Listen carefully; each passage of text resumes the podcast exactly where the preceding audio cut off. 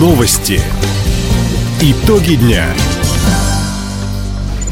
Итоги понедельника подводит служба информации. У микрофона Дина Экшапосхова. Здравствуйте. В этом выпуске. В крае может появиться международная территория опережающего развития. В регионе открыли 9 пунктов сбора подписей в поддержку Владимира Путина. Музей изобразительных искусств Комсомольска получит господдержку в 6 миллионов рублей. Об этом и не только, более подробно. Сбор подписей избирателей в поддержку кандидата на выборах президента России Владимира Путина стартовал в Хабаровском крае.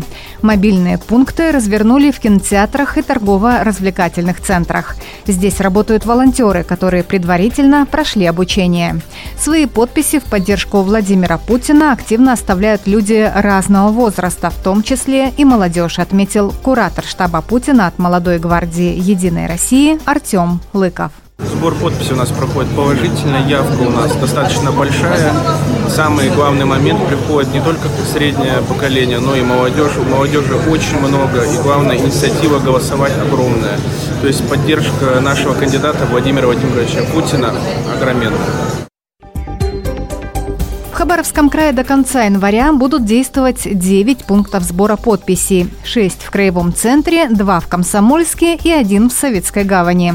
Напомним, в сборе подписей могут принять участие избиратели старше 18 лет при наличии паспорта с регистрацией в Хабаровском крае. В подписных листах необходимо указать свою фамилию, имя, отчество, поставить подпись и дату. Напомним, для регистрации в качестве кандидата на выборах президента России самовыдвиженцам необходимо собрать не менее 300 тысяч подписей. Из каждого региона максимум 7,5 тысяч подписей. На Дальнем Востоке создадут международные территории опережающего развития. Об этом на заседании правительства России заявил премьер-министр Михаил Мишустин.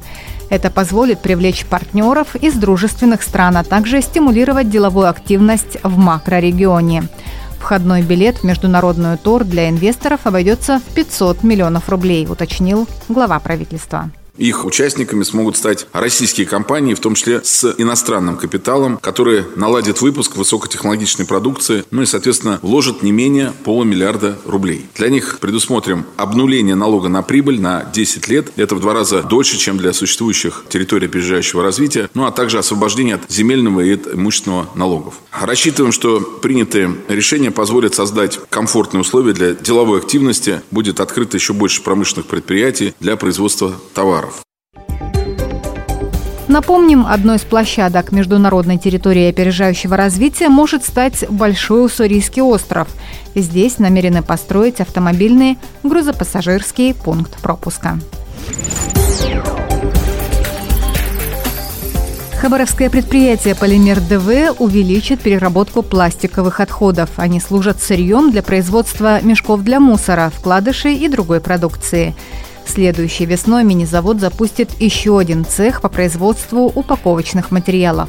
Необходимое оборудование Полимер ДВ уже приобрел.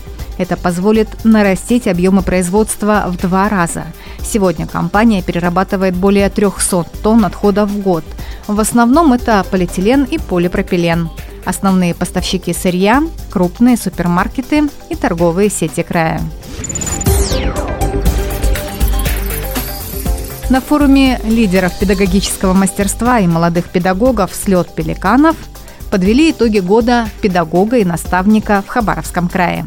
Участниками события стали более 130 специалистов из районов края, а также из трех субъектов Дальневосточного округа. На форуме наградили победителей краевого конкурса «Формула наставничества». Кроме того, состоялась церемония открытия памятной доски Константину Ушинскому на здании Хабаровского краевого института развития образования. В год педагога и наставника учреждению присвоили имя одного из основоположников педагогики России. Напомним, также в этом году по поручению главы региона Михаила Дегтярева учреждены почетные звания «Заслуженный учитель Хабаровского края» и «Народный учитель Хабаровского края». Семь проектов края получили поддержку президентского фонда культурных инициатив. Самый крупный грант выиграл проект Музея изобразительных искусств Комсомольска. Наши пики, те же кисти или русские не сдаются. Более 6 миллионов рублей пойдет на реставрацию плакатов времен Первой мировой войны, создание мультимедийной программы, включая исторический анимационный фильм – Готовую выставку покажут в шести музеях края и Амурском областном краеведческом музее. Также среди победителей конкурса Президентского фонда культурных инициатив этнофестиваль «Солнце Амура» Дома культуры Николаевского района и культурно-просветительский проект Белого театра «Поэтическое слово, традиции и современность».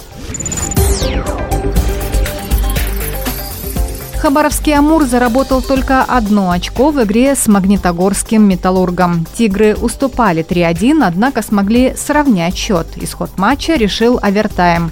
Хозяева арены забили победную шайбу за 15 секунд до конца дополнительного времени и выиграли 4-3. К такому результату привели многочисленные ошибки хабаровчан, уверен главный тренер «Амура» Андрей Мартемьянов. Я считаю, что игра была равная. Но соперник очень быстро использовал наши индивидуальные ошибки. Ну, а так игра была и в одну сторону могла становиться, и в другую моменты были. Я считаю, что неплохо обе команды в обороне играли, хотя, в общем-то, 7 голов забитых о чем-то говорит. Рад, что команда сражалась до конца. При счете 1-3 мы все-таки сравняли. Моменты были хорошие и в овертайме. Но, опять же, наша индивидуальная ошибка привела к голу, которая Магнитка реализовала. Сегодня Амур начинает финальную в этом году домашнюю серию.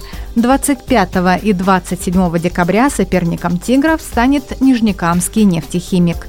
Начало матчей на льду «Платинум арены» в 7 часов вечера.